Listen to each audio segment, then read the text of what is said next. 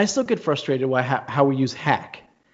Oh, can you tell me a, ha- a life hack how I can do this faster? I'm like, hacking is illegally. Oh, you Jesus, know, Daddy. All right, all right. into system and Dad, I'm going upstairs. Uh, okay, I'm going in my room. Uh.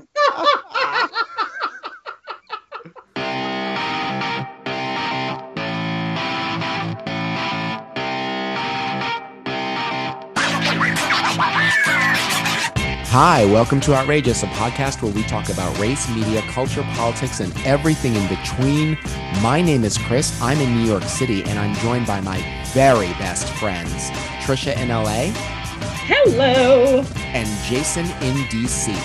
Hello. Hi, everybody. That was so melodic, Trisha. That was so melodic. I know I, the, was, the, the trill. Hello. That yeah, I, was so I was intimidated. I, I, I wasn't ready to say anything after that. Oh. Oh, intimidated by that. and intimidated by Trisha. That is par for the course, baby. That should be your that should be your signature scent. Intimidated by Trisha.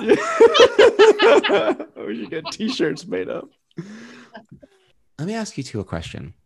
Have you ever ever had to fire someone, Yes. Trisha? no. Really? Mm-mm-mm. Do you think you could? Uh, how do you think you would do it? Actually, poorly. It's a very self-reflective thing to say. Jason, I know you've been had to fire people. How'd that look? I mean, I it's something I really don't like doing. Who does? Yeah. I Um, mean, I bet you some people get off on it. Yeah. It's it's really hard. Like I've done it many times, frankly, and I still don't know that I ever feel like I approached it the right way.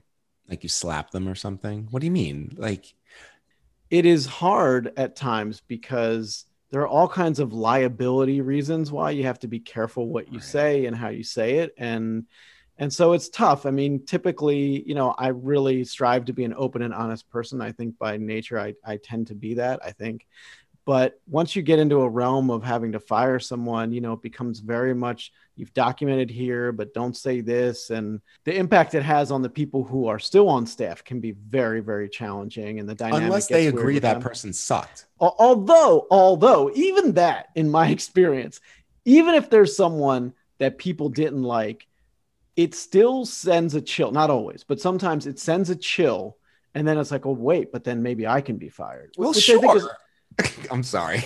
no you're right no, so i don't know I'm in a I'm in a position now where I don't really have the power to fire someone, but I could certainly make someone's job hard. I don't know. I just got to thinking about it. I've had to fire people in the past. I'm not saying I got off on it, Trisha, but it is it's sickeningly thrilling. if if I'm responsible for an organization, which I've been, and you know the person is having a very negative impact on the organization, then absolutely your job is to terminate the person, and you can still do it humanely. You can give them severance, whatever. Ew. Um, wow, you're really rough, Chris. I'm rough. I'm really rough. I let people know, like, listen, this is the problem. This, first of all, I'm really clear. Like, this is coming in. This is why you were hired. You've not met these benchmarks. Therefore, ipso facto, you simply don't belong here because you can't perform these functions. I take no responsibility for this, but you're fired because no. I mean- take no responsibility for this. like I, I you know what it is like the the worst thing for me see i i have landed in situations where i am supervising or i'm responsible for people i didn't choose Yeah, Yeah, and too. so Sure. that's a real tricky thing for me because i i've now understand that i have a conception of how work should get done and how things fit together that not everybody else on my team agrees with so they've chosen someone based on their vision and when i encounter and work with this person i'm like what was your vision because i don't really know what this person's contributing i haven't had to but part of it for me is thinking about having to communicate that i'm sorry you were just not the right fit for what we need yeah, sorry. and then I take personal responsibility for that. I think that hiring is a really, really important role in an organization, and fit is really important. And so I feel like unless someone has been extremely egregious and like not set up well for their jobs, that it's almost on you as a as an employer when you've chosen the wrong person. Your thing totally makes sense. My thing is like, when I'm in the position to do the choosing, I'm very clear about what I'm looking for, right? Yeah. And I make that super clear in the materials, in the initial interview, in the second interview. Make it really, really clear what we're looking for, and make it really, really clear the threshold at which we cannot accommodate you and so I stand, I, I stand by what I'm saying. I don't take any responsibility. You have to go. I oh God, I sound so terrible. I'm going to cut all this You out. do. No, I don't sound- cut it out. Don't cut it out. no, I. It's not terrible. I- It's but I find it hard. I, I'll tell you, like supervising teachers, I find this really hard because there are people, in my experience, who interview great and have great intentions in many cases, but in a classroom with 25 to 30 kids, just can't manage the classroom, and that's really hard. I mean, eh, no question, you got to do it right? Because you got to do they must know, right? They must You, know. you, you not would think, but no. sometimes, but No. sometimes. Well, then they have to go, right? no, No. you're right. then they ha- if they if you don't Right, have they the have to go. they have to go. Do you know what though? My experience of it is that people don't know they're bad. They create a whole storyline around why they're failing to deliver that actually insulates them from knowing whether they're bad or good at their job. That sucks. I think that's I know. absolutely true. Listen, not, not in every I case, but in many cases. Yeah, I experience people as terrible at their job, and I almost feel like they should quit Oh. in recognizing that they're terrible at their job. But when you talk to them, they think they're fine. They think know they're just doing it okay. You know what's the? I'll tell you what's the worst. I don't know if you've ever like in certain professional situations. I've like you do like a set. You have them do a self eval, and then you Oh. do an eval, and then you compare. The best is when someone's good and they think like because then as a supervisor you're just cheering them on, you're building them up. But that time when someone comes in, like I just remember like five point scale, right? Five is the best, and they gave themselves all fives, and and, and you're like, yeah, I mean, no, if, if then they're- you if have to go, regardless no, what what- my opinion is. You no, no, no, no. But you know, I- if someone is terrible and they do that, then it is easy. You're gonna fire them. But like I've had people like they're like threes or fours, and they're five across the board, and then it's so hard to give them feedback, right? Because like just like you said, Trish, like they have this narrative that they are just knocking out of the park. Like you know when you did this, and then it's like, what? What do you mean? No, I think you misunderstood. Like, oh, that's the worst. I just don't understand how people don't know they're terrible. I I feel like the lack of self-awareness there is is is almost insulting. See, but like I'm intimating, the lack of self awareness should be enough to get you fired. I Period. mean, no, because you know what? But we'd I'm have 20 jokey about it. workers left in the society. That's the problem. You'd have no one to hire. But seriously, if you do, if you lack the ability to evaluate your own work, if that work is important, then you shouldn't be on the job because you're never going to get better and you can't take criticism. So if you do something wrong, you won't be it can't be pointed out to you. You need to go. You know, if you're working will with children, if you're working on traffic safety, what, whatever it is, you can't be told, then you got to get the hell out. Sorry. Actually, not sorry. Yeah. Get the hell out of here. and this is another reason why Chris, as like a public school district employee, doesn't work because 99% of people cannot be fired. Well, I listen. You could just tell how I feel from my facial expression. I try but Yeah, you don't have much of a poker face with people.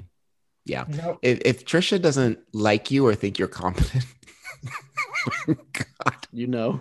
holy crap, do you know? It's shocking, really. It's like it's you've never I feel seen. like I've, listen, I've gotten better at it. The more I've worked in different environments, I think I've improved on my poker face. Although I've been told a few times in meetings, "Can you fix your face?" See, lack of self awareness. You see that, Trisha? Tr- Chris would fire you right now. You're Trisha. fired. I don't work with you, but guess what? Pack your things and get the hell out.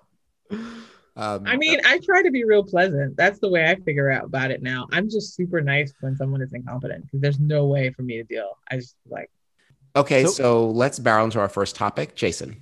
a lot of people are asking, I'm certainly asking myself, is whether Congresswoman Pelosi should continue to be the Speaker of the House.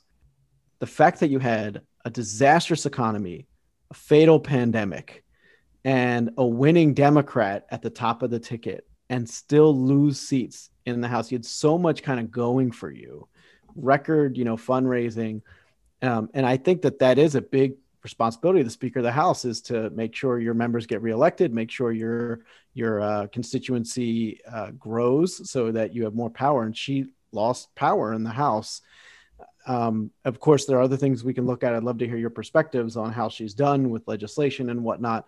But to me, it's a very legitimate question: is is she being effective as the speaker, given what just happened in the election?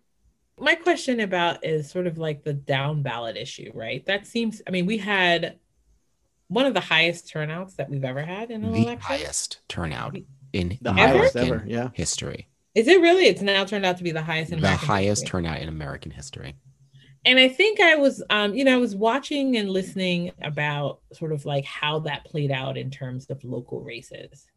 The GOP have nothing to be upset about. Things worked out really well for them, aside from the loss of a president, which I think by this time, I think Yes. eventually they'll be like, we're okay with that.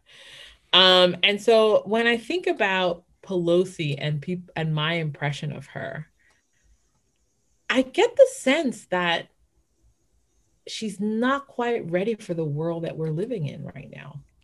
I agree. That's the part. That's it. I think that What- there's a space by which she's completely kick ass in the way I that people agree. love her. People, she's kick ass the way people loved um, Ruth Bader Ginsburg, right? But like for a specific time and moment in history. But I think the Democratic tent is changing and shifting, and there are new questions that are being asked by folks like AOC and the increasing number of the squad Mhm. socialist democrats and one of the things i thought was really noteworthy is that people who ran on like medicare for all all won their races And everyone who opposed it lost. and everyone who opposed it lost and i don't get the feeling that she is for it and so that tells me that we're she's out of sync with like her constituents Well, at least with the party in general, I think she's out of sync. And this is why I doubled down on what you just said is that I feel as if she's not 2020 isn't her year. And with Biden coming in, Biden has made, I know everyone's like, show us the money. And maybe he will, maybe he won't. It's too early to say. And I'm not going to be a pessimist, but Biden has worked really hard to get as many people of color and women into the room uh, as advisors, and the cabinet is shaping up. And he said it, he wants to look like America and stuff. Like that energy just doesn't seem to reflect what Nancy, where Nancy Pelosi is coming from. Like I can't get the image out of my head of her in Congress in kente cloth, like taking a knee during. I mean, it was so embarrassing, like so deeply embarrassing. And I mean, we're all laughing and we have all laughed, but it it it really underscores like some real deep issues I have with her and the congressional leadership. Like one, there were no black people who worked for them that pointed out that was a bad idea or felt comfortable telling that was a bad idea. On top of that, they just didn't do any work. They didn't do any any work about that. And I feel like and what I mean by work about that, they didn't even look to see like how is this going to appear? Like how might this appear to people of color? It was it just seems so wrong for the moment. And in looking towards the future, like is she the right person to be heading up the party? Like look, we Democrats have the majority in the House. And as part of her responsibilities, it's bringing bills to the floor, picking the order when things are going to be introduced. And I just don't know if I trust her anymore to introduce things in the order in which they're going to be relevant, if it's up to her. I just don't know if I trust her for that anymore. And well, I'll, let me stop there. Jason. Well, no, I, I, pre- I mean, I, it sounds like we're, we're, we have consensus here. I'll just pile on. Sorry. Nancy. Sorry, Speaker Pelosi. I'm just gonna pile on. But I, I agree with everything you both said. And I would just add, I think impeachment, not that I think there's anything she could have done to get Trump removed, like the Senate wasn't going to remove him. Like, I get that. She waited a long time to do it. I think he could have been impeached way earlier, even before the Ukraine call. I think there were plenty of other things that she chose to sit on, not not do anything about. And then the other thing, and I this is maybe another topic for another time, but the fact that there hasn't been a second COVID relief bill, you know, the Senate put, you know, money on the table. Now, not enough, but her posture in that negotiation and in others has been we're going to hold out till we get what we want. And at this moment, we're past the presidential election. People have lost jobs, et cetera. I'm not saying that's her fault. I think that Republicans are more at fault, but she could have gotten a lot of money for Americans. And I'd like to think she could have struck a deal. It wouldn't have been enough. She could have blasted it while she signed it. She could have said, We're still going to introduce a new bill. but she basically said no to hundreds of millions of dollars on the table that people needed. So for those reasons, uh, um, yeah, I just don't think she's the leader that that our country needs in that role. But is she right for a country that has Biden as a president? Does that make it different no. in that time? I, you know, honestly, and I know it's really in vogue to be really negative and down about the incoming president, but all the overtures that he's made, um, if you take them at face value for what that means, if you take it at face value, I think he's trying to move, pull, move, pull America out of the black hole that it was tipping into. And some of the things that he said about systemic racism, about uh, African Americans, about trans people, about, about poor people, about the climate. Like, I just feel like he is going to be a 21st century president. At least he's that's moving in the right direction. Yeah, those that's all the bells that he's ringing right now, right? And th- it's a it's a different conversation about whether we can trust and believe. Like at the end of the day, the proof will be in the pudding. But if that's what he's signaling, like I said earlier, like what has Pelosi said or done that's shown that she fits in with that vision? I it doesn't seem like and I guess the question that I want to pivot to is like if not her, then who? If not a certain person, then what is the criteria for that person? And I'm just going to overtip my hand. I know I know it's in vogue and someone's going to say it like AOC. I don't know if AOC is ready for this moment just yet, but I do feel like maybe someone a little younger maybe someone a little darker might fit into this role better than a white woman in her 80s from California. I don't know. I guess I'll I'll argue not quite the other side, but just another perspective. I'm guessing, you know, what Pelosi is known to be very good at, which I think she deserves this, is she's very good at raising money. She raises a lot of money. And I would guess if you got her to be very candid, I don't know her actual personal convictions, obviously, when it comes to things like Medicare for all, but I'm guessing she might say, well, there are a lot of people that donate to the Democratic Party that if Medicare for all was the, you know, the the anthem was the slogan, they wouldn't donate. Like talking about big, you know, Wall Street kind of donors. And she may be right about that, but that I guess I guess my point, what I'm saying here, even though I'm still game for the pylon, is that there are systemic problems why um, these things are difficult, why the Democratic Party can't move further, or I won't say can't, doesn't move further to the left. We could debate, and I don't know the answer whether they'd actually do better if they move further to the left or whatever. But so, so I don't want to put it all on her, but generally, I'm agreeing with what you said, Chris. And I guess I say this because, like an AOC, I mean, it would be very interesting. She's so electrifying. There's so many reasons why that would be maybe too really, electrifying. really, really interesting. Well, that, that's the thing is then, then though, does fundraising, and I hate to think this way, but it's a legitimate question would be, would she be able to keep some of the people who are in the tent in the tent? And I don't know the answer. I'm not saying no, but um, I do think it gets very complicated. But I, I think we all agree again is that Pelosi, I think it, it clearly would be helpful to the party if there was new leadership, in, in my opinion. Like last summer, there was this question of whether Pelosi had like a women of color issue, right? Like because they thought that she wasn't supporting the freshmen, um, oh, freshman Congress folks and the um, the squad and all of that. And I, I can't help but think about this as a as a first wave feminist issue you know mm-hmm. i mean and and and what and who and what pelosi represents and a kind of feminism that is absent intersection and is absent consideration of issues that are animating for women of color mm-hmm. um, i think of nancy pelosi as very much a power mover within a, within a very white space and i think she's obviously should be in an old guard white space. And she's definitely someone to be respected. And i i would never disregard her in any of those ways. But i i feel like the future of the party is not her. But when is she going to recognize that and step to the side? You arguably since howard does not concede.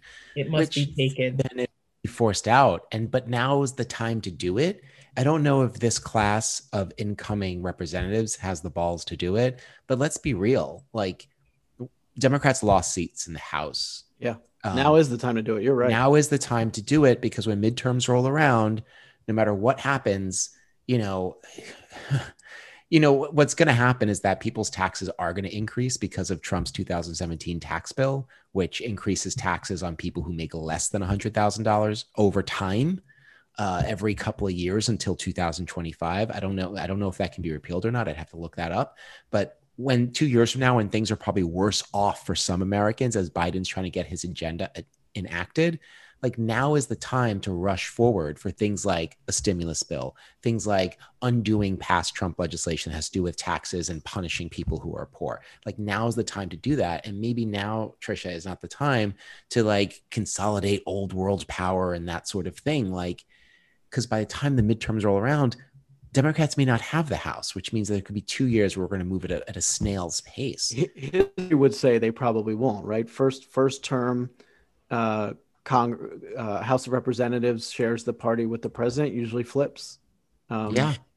And this is why I think your signaling has to be right. You know, like I think the the fights that I've seen online now, I don't know if those really represent internal fights about the direction of the party. Should it be centrist? Should it go further left? I mean, listen, let's let me just cut it out for you. Go as far left as you can because the pendulum's going to have to swing to the right anyway. So go far left. But it's just I just think that there has been there's been some signaling that on the ground the party's not being responsive to who's really voting and what the issues are. Like that on the ground that is not what's resonant. And so for the people who are who were reelected and were very popularly reelected, they really represent a new face and a new voice. And I don't know if the leader of the House, Speaker of the House, truly understands that and truly sees that as valuable and what? is not thinking about it in, in, a, in a kind of resistant way. Now, as someone who works with lots of women in lots of different settings across many different um, spaces, my experience has been that no one is going to yield not not men and certainly not women who feel as if it is their space that they have earned they are not going to yield the floor and say, you know what? There's a new generation coming. I need to get out the way. As a oh. matter of fact, they're going to stomp on you. They're going to so, stomp on you and they're going to insult you and then they're calling you names and they're going to say you're you're in you're inexperienced. Which is what Pelosi said to AOC yep. and the squad when they were coming in. Before they could even get started, they were expressing all of their big revolutionary ideas, and Pelosi was very much like, "Whoa, whoa, whoa, whoa! Play your a second. I'm driving this bus, bitches." very much like that was the energy, and I tend to think that I am. Uh, I'm not going to say I'm a conservative person, but like when, when I'm considering like trends and changes, like I'm I'm sort of like, okay, I think there can be an in- incremental aspect to this. Maybe not over an entire generation, but I understand yep. some dominoes have to fall before other dominoes fall. This particular domino just feels like it's overstayed its welcome. Thank you, Nancy Pelosi, for everything that you've done. But I just feel like the moment is moving past her. So she's got to go. Uh, I, I, she's just got to go. Not because she's a bad person, just because she's the wrong person. and I, time. I don't think the incoming class has the balls for it. I don't know who else would be up in for contention for it, honestly. Well, I think there was a period in time when we were considered when it was between Nancy and an, um, an older African American woman, I believe, who had been there for quite some time. What is her name? Her name is escaping me, and I wish I had remembered. But um, and so I, my sense is that I mean, let's be honest, I'd love to see that. But I think part of this, I mean, but no, but part of this also is the question of timing, right? It's kind of like when I thought that Comey wasn't right for the moment. These old world male ideas about how you fight, they were not ready to fight a Trump presidency. They were not ready to get in the mud. They were not ready to deal with all the ways that we are not going to have gentlemen's agreement. That's what like, they weren't and to some degree i feel like that's exactly the case there's this whole narrative built around pelosi as like some sort of chess move player and i i haven't seen that but mm. maybe someone wiser and smarter will will let me know mm, we'll see what her chess moves were this year i'll i'll be interested to see I mean, I won't be interested to see. I think I know. We all know how it's going to go in January. I think we all know how it's going to go in January. And I just I hope it doesn't impede Biden too much with whatever his agenda is going to be. If the Senate stays Republican, which everyone's worried that it will, it's going to be hard to get anything done no matter who you are. So I'm just thinking it's just occurred to me right now. If you're someone who wants to challenge Pelosi for leadership, now might not be the time you want to do it because you're worried that if you do it and then you've got an obstructionist uh, Republican yeah. Senate to deal with, you're not getting anything done. You're going to look like a failure, even though there are systemic reasons why you can't get anything done. Mm-hmm. Jason with the good points. Nice. Just, just just came to me right there. Wow. Like I'll wait this one out. well, we'll see. We certainly we'll will. Barreling into our second topic. Let's talk about DEI. Now, listeners, have we talked about this before? Because if you've heard us talk about this before, please tweet us at before the show. There was a a whole other show between the three of us about whether we've talked about this before. So if any of this sounds familiar, please let us know how our positions have changed or or not. Or not since the first time I thought this was a rerun. you said the exact same things you said last time. Can you tell us what date that was? Because we're not sure which episode. Yes, please, please. okay. I'm I'm convinced we taped an episode about it, but it well, no, I'm sure we did, but Listeners, I don't know if it ever came out. Get ready, get ready for a half of a new episode and half of shit we talked about before. so, what did I want to talk about? I want to talk about DEI in the workplace, in your workplace. So, after George Floyd, America woke up one morning and realized that America was systemically racist. And what did what did they want to do about it? They wanted to hire people to come into your workplace and tell white people that they are uh, systemically racist and tell people of color that for the first time you will be heard. And the truth of the matter is, is that through my non-scientific uh, research with people of color in spaces, is that these DEI efforts don't really do much. And in some ways, they're actually damaging to people of color in there. And I know that's a very broad brush, but what I wanted to talk about is why are DEI efforts failing? This seems like this would be the moment. This time brings us the largest audience to hear and to discuss things like institutional and systemic racism. Yet somehow the way that is playing out on the ground just isn't increasing equity and is actually making some people of color feel more alienated in the workspace. So, my question is this why are DEI efforts failing? And if they are failing, what should they be replaced with to actually increase diversity, equity, and inclusion in the workspace? Do we think that when you are impro- embarking on a DEI effort in your workplace, that anything that you are about to do is new to you? Are you unaware that you don't have representation on the board? Are you aware that maybe your organization is overwhelmingly Black in the support staff, but not in the leadership role? Like, what is the new information that a DEI process will unveil for you such that you will begin to act differently? Like that's my central question with DEI efforts. Like it's like if I'm having a relationship with you and you've been abusive and suddenly we're going to therapy. How do I how should I be convinced that the relationship will no longer be abusive? Like is there some kind of reckoning that the other person will come to that should be an alert to me, Chris? Like, hello, I'm admitting that I've been abusive. Well, and so I, therefore I want to talk about it therapeutically. Like, is that a signal I have an answer to that. Oh. And I, this is not always how DEI initiatives go. I think that so often what perpetuates inequity and exclusion in companies, organizations, really does rest in policies or the absence of policies. I can tell you, you know, I've spent time in a couple different organizations looking at what on their face I've thought seem to be pretty standard looking policies, you know, around things like whether people can work from home and, you know, whether you can come to work at flexible times like that seem on their face to not necessarily have a bias to them but then upon further you know analysis do mm-hmm. um, they do have disparate impacts on differently situated people. And I think that if you have a, an organization or a company with leadership that is truly open to looking at policies, how policies may be driving inequities, how new policies could make things more equitable, more inclusive, I think a lot of progress can be made. I'm not saying everything rests at the policy level because I don't think it does. But I think one of the failings of a lot of DEI efforts is that they don't look deeply into policy. It's much more of a conversation about, and I, I, don't mean to downplay this, but conversation about how people feel and how things are perceived. Again, not that those things aren't important, but when you really dig into the DNA, you know, the the structural underpinnings of an organization, you can find a lot there. And I think again, if people are open to change, I do think there's opportunity for improvement there.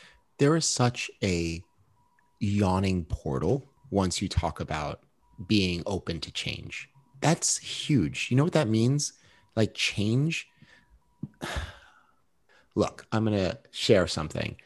So I was hired to do T- D- some DEI work for an organization, and it was me and two other colleagues. We went in, we did this thing for this organization, and it didn't work. It didn't work because the Black people who worked there were so resentful so resentful of the way that they've been treated by their colleagues. And what's more is that they brought up real systemic issues that was going on as far as like who gets to be full time, who gets to be part time, like who gets to be, you know, why is there only mm-hmm. one black person in the decision making room, et cetera, et cetera, et cetera. We brought this to the very well meaning white people at the top and said, listen, this is a problem. And they were like, okay, well, we'll look at that. And I'm like, failure. That's that's the failure right there. Because when you say open to change, it means you have to be responsive to what's going on. Like I already told you, there's no more work that needs to be done. You need to, with a stroke of a pen, fix things in your organization. But like Trisha mentioned earlier on a different topic, nobody wants to cede power. And that's the problem. Like yeah. I like Trisha's opening question. Like, what are these efforts going to show you? like, why are we going after this? I, I feel like a lot of people don't answer that question adequately before they get started. Or the other question is, why haven't you done this before? What has been the resistance? No, that's everyone like, sheepishly looks into the corner of the room if you ask like, that. Like, so, you know, the big question that people are asking is let's take a look at your board. So the question is, why isn't your board filled with more people of color? Well, in our mind, let's be honest, board members are there to make money for you. They're mm-hmm. fundraisers for you. They are cachet in and um an entree into certain spaces. Or they already have wealth and power and money. But that's what themselves. I mean. They're there to make yeah. money for you, right? Mm-hmm. So there you are picking a board member who has access to money. But you then have to admit that only certain groups of people have access to money in the country and therefore your board is really going to be made up of those people mm-hmm. and then there's like maybe 10 okay, say let's do percentages, right? So we got 100 people, 10 of them are going to be people of color with money. And those if 10 you're people, lucky. If you're lucky. And those 10 people have a lot of boards to be on. Yeah.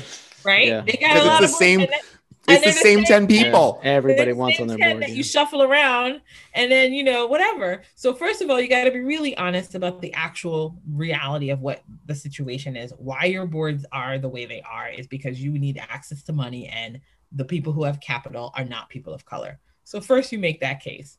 So then be bold face about it and say that. And then you might then have to talk about how your board can be a mixture of other things then. Then you can have like some members that are really heavily fundraising members and then there are others that are there for other reasons and you can really i think then you can shape your board as you need to but why lie about that say that up front and say it with your big your chest the other thing is then we talk about how you're hiring, the choices you're making, your policy decision, as Jason says. It's like, it's kind of like what people are saying to Biden. You have the ability in the first 100 days to do some things with a stroke of the pen. Do it.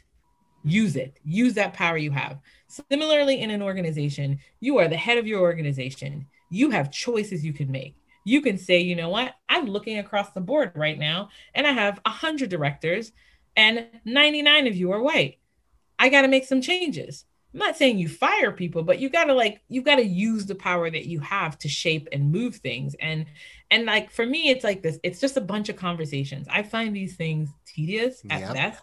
They're to- they're conversations. We know what's been going on. There's nothing new under the sun that's going to be unpacked by a deep dive into something. You already know what's there. The research has already told you. There's absolutely you just have to So have depressing. to make those changes. Listen, that's how I feel about it. I listen. I said goodwill, but it's about also reckoning the reckoning of the leadership. Leaders have to ask themselves, why haven't I done this? And I'm going to just, uh, there's one thing I would disagree with you on there. Yeah, people need to be fired to harken back to something we talked about earlier. I mean, I If you look at your board- part of it. if you look at the board and 99% of them are white, then the real change is saying, okay, now in order to get ready for the moment, and the moment is really like decades ago, in order to get ready for the moment, some of you have got to step back and it's non negotiable because we are opening a space for people of color, for queer people, for women. That's that's what we're doing. So thank you for your service. But if you want to help us here, you need to identify a queer person, a black person, a person of color, and you need to go out and get that person, bring them in, and thank you for your service. Goodbye. But like we said, people don't want to concede power, but it's it, it's for the person in power, the head of the board, to really make those decisions.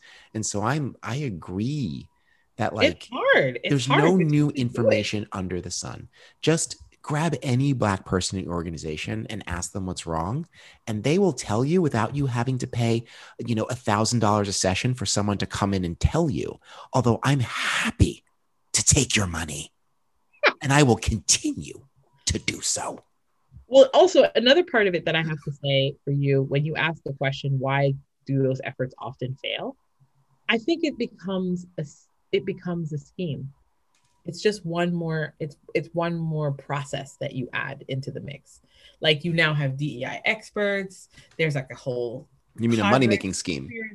Huh? It's You a- money making scheme. Yeah. You know, it's like it's it's like I mean, at some point in time, I'm waiting for people to create like a Black Lives Matter committee in organizations and create T-shirts and do things. I mean, it's like these things become. um I'm, I'm smelling cynicism. I'm not, it's not cynicism, but I just think that what happens is people forget the reasons why they existed. You're there to actually work yourself out of business, right? Some of these places. And DEI has is a cottage industry now. It is what it is. And I respect the people who do it. I think that it, it is something that you have to train for. It's not something that should fall on your black or brown staff. It should be like, you should be the DEI expert. Guess what? I bet you you know.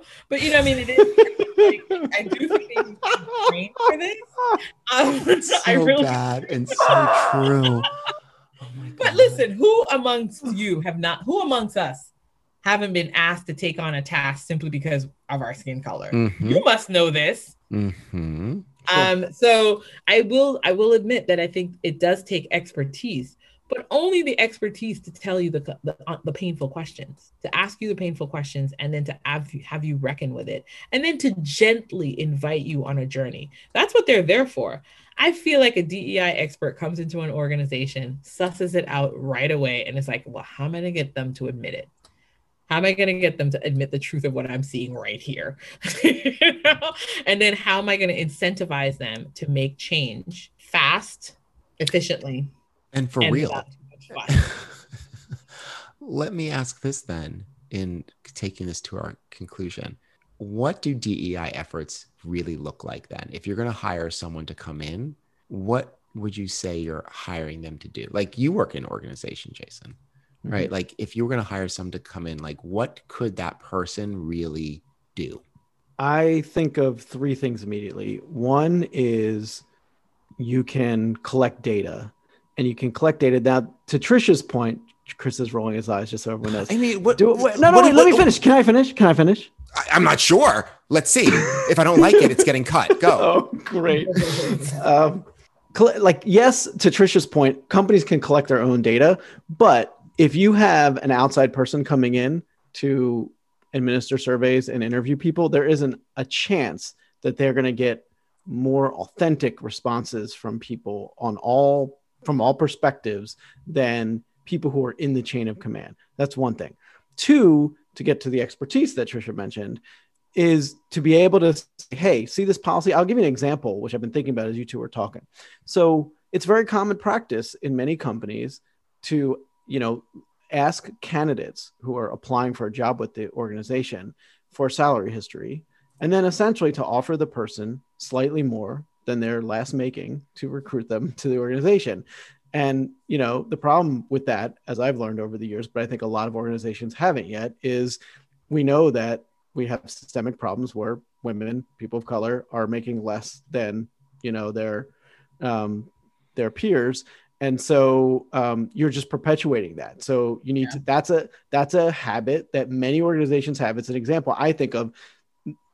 There's plenty of um, you know, there's plenty of proactive racism out there, but in that case, it's often again, it's the way it's always been done. It seems like, yeah, you do what you need to do. You want to preserve the organization's resources, so you you offered slightly more than the person last made to get the organization, but you're then perpetuating. So you need someone sometimes to come in and point those things out that I think some leaders just haven't thought about. Like, oh, that policy is a problem. You're perpetuating, uh, you know, inequities. I, I'll stop there, but I think that there are things that someone could come in and truly help an organization do to change. But leadership needs to be open to change. And if leadership is not truly open to change, making very difficult decisions, then no matter who comes in, they're going to have a hard time. What if the leadership is the problem? I mean, I think the leadership is often the problem. Yeah. But but there, you know, in my experience, there are leaders who are truly open and committed and are willing to change willing to face the truth that they're the problem and change. I've seen some leaders like that. And then there are other leaders that are defensive and it can't be me. And I've certainly seen leaders like that. And that's when I feel like I don't know how you solve that problem. I mean, I know many well intentioned but pointless leaders. Well, then I it, think that it gets back to self awareness, by the way, from mm-hmm. our previous conversation. Yeah. Everything's just clicking together today. Yeah. Uh, I would say, like, if if a DEI person comes in, like I know when I do this kind of work, I speak to the leader about like I need someone to talk to that's not you about this. Like I need someone else in the room to hear what I'm going to say because it can't just rest with you. Okay. And I think that's really important because it's like I want the feedback loop to everyone else in the organization. Like I'm literally encouraging people to gossip about what I say about your organization. Because I think if the leader is the problem, then if that gets out, then people need to decide whether this is what they want to be a part of or not. That's what it comes down to for me. Like I think someone coming in can give you the information to decide if this is what if this is what you want to be a part of. And if it's like, look, um, these are the suggestions, these are the problems that I found, these are the suggestions that I'm making, this is why that I'm making them, and these are the barriers that exist. And one of those barriers is you, Mr. President, or whatever. then yeah, then there it is. And if they go, thank you very much, get out, I'll be like, pay me first, and now I'll leave. But I, but I just want someone else to hear that because then it trickles down and people have to say, oh, is that why I'm not getting ahead? Oh, is that why there are no black people working here? Oh, okay. Well, then maybe I should start thinking about making a change because I don't want to be part of this. I just, I just say that gets publicized. As always, as I've been saying since high school, I like my racists where I can see them. And if you're part of the problem, then you need to be labeled as such to anyone who will listen. I mean, and I get it. An organization, um, the leadership of an organization is um, a very complex thing. But ultimately, the buck stops with you. Yeah. Right. I it's, mean, it's how complex is that? That's not that complex. I mean, it's complex because some people think to themselves, well, I mean well, but I'm like, you mean very well. Little fires none, everywhere. I'm a good person, yeah, but I'm a good person. I've always been good to you people. Yeah. I mean, you could mean well, but but I mean, one of the things I think it's really important for people to say is just that it's not a priority, right? Because I think that organizations value diversity, equity, and, and inclusion, but it's just not a priority. And then we can say to ourselves, okay, can we put the list of things that are our priorities? And that will tell us what why we've been making decisions we've been mm-hmm. making all along. Yeah. And I just mm-hmm. think that sometimes I if an organization is rotten, it's rotten from the top not rotten from the bottom. Not from the core. It's not from the core. It's from the top. It's from the top. Yeah. And so if your organization is consistently have this problem, it's on you. Mm-hmm. And I hate that because nobody wants to be in that position as a leader. You've heard the signals and you've just chosen to ignore them. Or you've or you prioritize something else. Well, we have to think about I mean, I've heard that a lot this summer. Well, yep. You know, this one's I, got a lot of money, deep pockets because I'm an agitator on this, and I've I've been told point blank, well, you know, the summer was really hard. COVID hit a lot of people hard.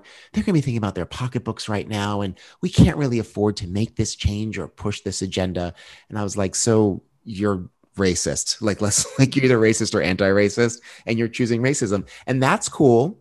I just think everyone should know that.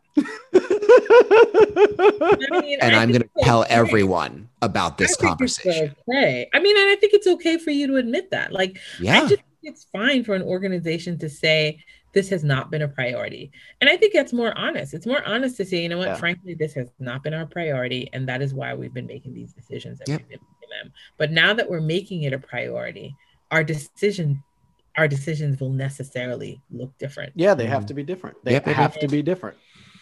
And then it's strange how that happens. It's strange how suddenly your decision making just changes, but you might have to deal with the loss of prestige because that's when I think The loss of capital. Yeah, and I think that's when you have to deal with context. You have to say, you know what, our organization exists within the context of the US, which is this thing. I don't know if you all saw, but there was some some weird piece running around on social media about how certain certain phrases were going to be banned in certain institutions, like institutional racism was not something that you can like accuse an organization of, or certain terms you can't use anymore. And to me, I mean, I think that's that's a really clear pushback to the current moment, right? It's like we now have to admit to the truth of the environment and the, the air that we breathe. And I think it's I think it's really challenging for organizations with to exist within this context and pretend as if it doesn't infect the air that they breathe as well. Okay, cool. We're going to move on to recommendations, which is something that you've seen, heard, read, or experienced that you think other people should see, hear, read, or experience. Jason, I can't wait for you to describe this. So, oh, I'm so excited to talk about this. It's very short, but I think it's worth a recommendation. I came across this article from clickhole.com. The title is Who Gives a Shit? NASA says it has a huge announcement to make about Neptune. and what I want what I want to say about this is I read this and I was laughing out loud. I could not stop laughing because it is exactly how I feel about most things related to outer space.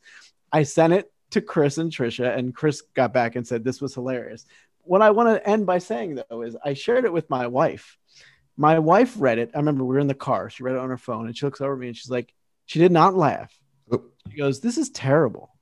And I was like, What? What are you talking about? And she said, Look, the people at NASA, this is their mission. This is what they're supposed to do. And they're being made fun of. And I was like, Look, look, look, look, look, look, look. I don't think anyone's blaming them because no one gives a shit about what they're doing, but no one gives a shit about what they're doing. Like, it's not a critique of them. I could not get her there. She was like offended for them, Wow. but I recommend it. It's hilarious. It is hilarious. Also, there is an episode where Jason talks just uh, talks quite a bit about how much he does not care about science news. Uh, I, I'll try and find the episode where he says that. Uh, next Let's up let's is- save our climate and like once our climate's in great shape, we can worry about fucking Neptune. or you can do two things at the same time, but I know. how I know, work right? that. Hello. No, no, no. Uh, No, Trisha, what do you got? It's time to get back to some book reading. You're I'm always reading books. What do you mean get back to it? I mean, I haven't read a full book in a while. Okay. I'll be honest, in the last couple, not a full real book. And I don't mean this as an insult to you romance novels, because I basically go through like candy. Um, but Are you a book where I feel like I have to really like pull out pen, make notes in the corner. I love when that happens too. Mm. So I'm gonna recommend a book that I'm about to start. I'm I've been working my way through, and it's called Eloquent Rage by Brittney Cooper a black feminist discovers her superpower. I read Brittney Cooper's Respectable Women's book a couple months ago and I just loved it so much and I appreciated that thinking. And so I just picked this one up because I needed to connect with rage. I mean, I'm not necessarily an angry person. I don't think people experience me that way. And so I kind of want to understand how rage tells its own tale and how you use your rage and how you channel your rage. I think I have you to get suspect you have some Latin Rage? rage? No, I mean, I'm an angry person, but I don't experience myself that way. But I know that people automatically assume that I'm angry when I simply say what I mean. I mean, you- you're a black woman, right? Yeah, black women say what they mean, and you're angry. Mm-hmm. yeah, I'm like, I say what I mean. I mean what I say. I'm very direct and I'm forthright. And so, um, why, why, are you so angry right now? I know exactly, right? Like, you know, intimidation all- by Trisha. no, there are all these really interesting like signals about what anger is, like elevated voice, like directness, like all of these like signals that we have about what angry is are all the kind of signals of just like how black women present themselves to the world. Mm-hmm. And it's like, oh my God, that means you're angry. I'm like, maybe I'm not angry. But then I was thinking to myself, maybe I won't resist the label of anger let me like actually like interrogate what that is then. And so this is the book i'm i'm i'm gonna take a deep dive in and, and sort of see because I, I like i enjoyed her writing before and i think um it should be fun. I want to check probably... in with you when you're done with the book to see if it's like a she's got to have it situation or oh no! you know, disavow right? it by the time you're done. Um which sliding into my recommendation I've been reading this book. I just finished it. It's taken me a long time and I refused to recommend it before, but now I am ready. This book is called Dying of Whiteness How the Politics of Racial Resentment is Killing America's Heartland by Dr. Jonathan Metzl. This book was great. So, what the author is asking, like, he sees that conservative white Americans continuously support and embrace politicians who pledge to make their lives great again. where have you heard that before? And sort of using racial dog whistling to garner support from like poor white conservative people. He goes to Missouri, Kansas, and Tennessee, and he looks at gun laws in Missouri, the Affordable Care Act in Tennessee, and the education policies in Kansas, and how the white people there, they're voting, they vote for candidates who want to upend the laws, like either, you know, have more pro gun legislation in Missouri, repeal the Affordable Care Act in Tennessee, et cetera, et cetera, because there's this consensus that, well, oh, we don't want some Mexicans to get health care, or we need our guns to protect ourselves from uh, dark people, et cetera, et cetera. But what the author finds is that these policies are actually killing those constituents. Like these people are literally dying of the idea of whiteness. In Missouri, for instance, when they had all this pro gun legislation that people voted in because they wanted it, because they needed protection, is that while death by firearm went up for black males, it like sextupled for white males. Like literally, white people were being killed. Life expectancies dropped precipitously in Tennessee once they repealed the Affordable Care Act because some people couldn't countenance the idea that they'd be involved in health networks with people they found undesirable. They literally cashed in years of their life to make sure other people would not get a benefit the book is really interesting. Maybe it won't tell you anything you don't know, but he really dives into statistics. And when you look at it in the graphs, you're like, wow. Well, my takeaway was like, oh my God, so these people are going to kill themselves. Party. Like after a while, they just won't be around anymore. But I think it, it is an interesting idea to think that so much of the right's tent is people who are just voting against people of color and they literally don't care if they are shoveling their own graves. There's something to that. It's dark, but it's deeply instructive. So mm-hmm. I'd recommend it. It's a good read. And if you like statistics, it's a fantastic read. If you don't like statistics, you can skip three whole chapters in this book. anyway, that's my recommendation. Check it out. It took me forever to read. Um, that's more my fault than the authors. I want to say a couple of things. One, I haven't said this in a long time, but please rate our podcast. It helps people find it. So, whatever you're listening to, just please give us five stars or four. Just kidding. Please only rate five or don't rate at all and write a fun comment. Also, now you can write us if you are interested in telling us what you thought or telling us if we talked about DEI before. Uh, you can write us at the crew at outrageouspodcast.com. That's the crew, T H E C R E W, at outrageouspodcast.com. And let us know what you think of the show after you rate us. But we don't want to hear stars. anything negative and no bullshit, please. Okay. wow. You're so inviting, Chris. Talk about open to change. What? yeah, we're open to change on this podcast, but no bullshit ideas. so we don't want to hear it. I'm just. I'm we don't want to hear it. We're messaging around this. That's all.